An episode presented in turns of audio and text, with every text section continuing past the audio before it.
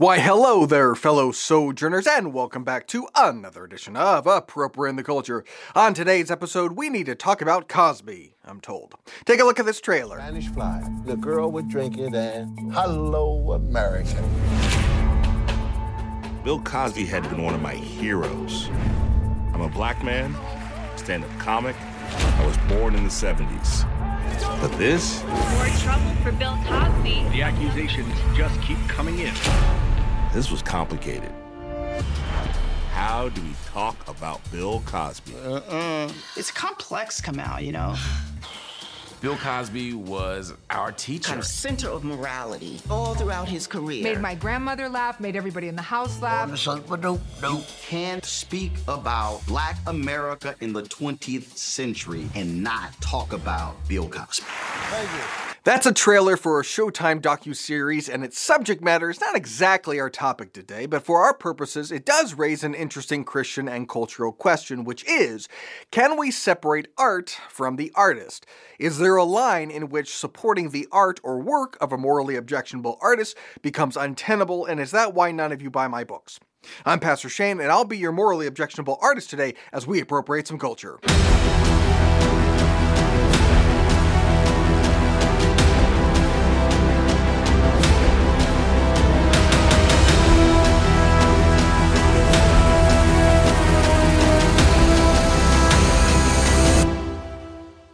Here's a painting of Mother Mary with baby Jesus. Nice little subject matter.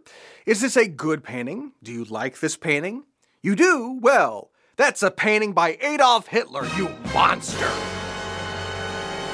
There is a common Christian expression which is love the sinner, hate the sin. And that's sometimes derided, particularly when it comes to issues of identity, where people want to blur the line between sinner and sin in order to justify or excuse away their sin.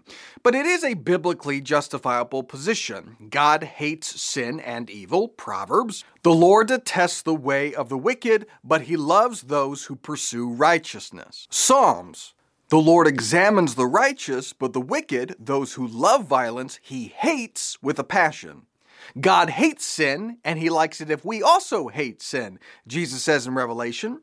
But you have this in your favor. You hate the practices of the Nicolaitans, which I also hate.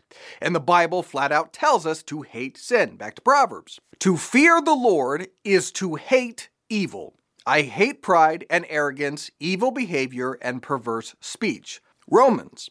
Love must be sincere. Hate what is evil, cling to what is good. God hates sin and wrongdoing. We're also supposed to hate sin and evil. But here's the thing we all sin. Romans. For all have sinned and fall short of the glory of God. 1 John. If we claim to be without sin, we deceive ourselves and the truth is not in us. And yet, God still loves us. Back to Romans. But God demonstrates his own love for us in this while we were still sinners, Christ died for us. And as God loves us, so too we are to love one another, as it says in 1 John. We love because he first loved us. Whoever claims to love God, yet hates a brother or sister, is a liar. For whoever does not love their brother and sister whom they have seen cannot love God whom they have not seen. So there can be and is a distinction between the sinner and the sin. And that's not really that complicated a concept. We see it displayed all throughout life.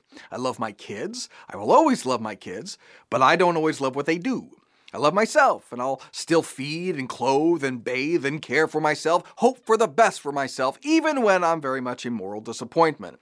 But if we can make a distinction between sin and sinner, then it seems perfectly reasonable to make a distinction between the art and the artist. Bad people can do good things. After all, Jesus says in Matthew, If you then, though you are evil, know how to give good gifts to your children, how much more will your Father in heaven give good gifts to those who ask him? Human beings are morally complex. We're all sinners, we're all fallen, but good people, good relative to other people, not relative to God, can do bad things, and likewise, bad people, relative to others, can do good things. Some people don't like the doctrine of total depravity, but if you think about it, it really expands your Netflix queue because when you acknowledge that everyone is a sinner deserving of hell, it tends to make you more gracious, not less. It's the delusional, self righteous among us who are tearing down statues statues because accomplishment of history had some notable flaws. You must be morally perfect, or we cannot acknowledge or accept any of your accomplishments or good works which is a problematic standard in its own right, but all the more so when the morality enforces nothing but fealty to an ever changing leftist ideology. Banning good art because you don't like the politics of the artist is particularly silly, but it gets worse, like memory holding the creator from the creation for the great crime of believing that women are women and men are not, which is happening with J.K. Rowling. The New York Times ran an ad capturing that sentiment.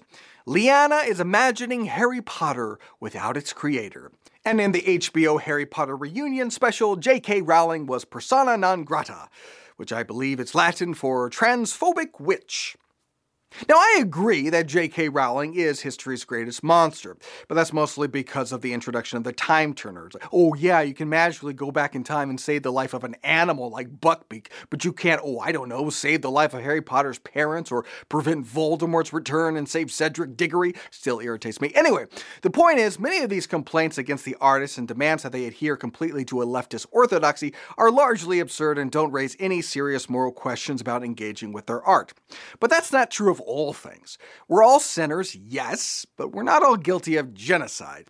And the fact that you would have thrown these people in a concentration camp does make me look at your art a little askance. And admittedly, I'd be somewhat perturbed by someone with a large private collection of Hitler paintings. So, where do we draw the line between art and artists, between man and his work? Can we appreciate the Cosby Show and even admire the good it did and the good it offered to the culture while not downplaying the sins of Cosby? Likewise, can we appreciate the works of Roman Polanski, Woody Allen, Bryan Singer, or Harvey Weinstein without jeopardizing our moral standards? Well, the Bible doesn't explicitly deal with a topic, and so yet again we are dealing with a gray area and must therefore look at broader principles and follow our conscience and the prompting of the Holy Spirit. If you feel unsettled with engaging with the work of these seriously morally compromised individuals, then don't engage with them. Don't violate your conscience. But since we all want concrete answers, I will provide you my super duper helpful tips for dealing with the art of morally repulsive people who are usually perverts. Number one, don't reject material for amoral or morally neutral reasons. Things like politics. People can have legitimate disagreements about tax rates and the size and scope of government, and while you might be annoyed by someone's politics like Adam McKay, that's not a great reason to reject all of their work. Number two, the auteur theory is nonsense, which is to say the degree to which someone should reject a work should be proportionate to the degree in which the offending party is involved. So if the offending person is a novelist, not reading their work is a proportional response because there's more centralized control and ownership of the work. But that's not true when it comes to collaborative efforts. A lot of people worked on The Cosby Show. Should they all be punished and their work memory hold?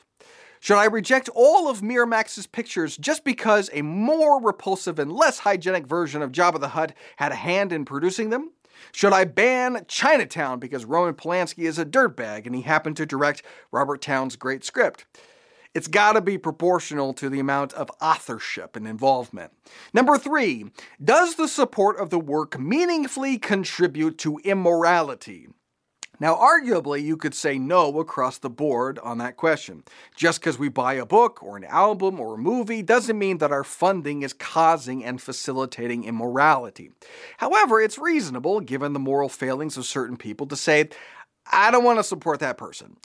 But that again can become a matter of degree. I might be disinclined to pay for a movie ticket for the latest Woody Allen film, but if Annie Hall is streaming on Netflix, eh, because that's not the same level of support, which again seems to me to be a reasonable distinction.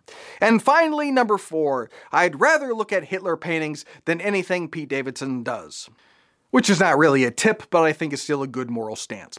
Look, in the end, human beings are morally complex. We are all deserving of hell, and yet we are capable of good, and we are capable of evil. What's good should be applauded, what's evil should be condemned. And so, in principle, we should try to separate the art from the artist while acknowledging that sometimes lines do need to be drawn. And reasonable and moral people can differ on the specifics. And if you'd like to tell me how you differ on this issue, I'd love to hear it. As always, you can reach out to me on the major socials and a few of the minor ones. Like, subscribe, rate, review, leave a comment that helps us out if you like what we're doing here. And I'll see you next week for more Appropriating the Culture.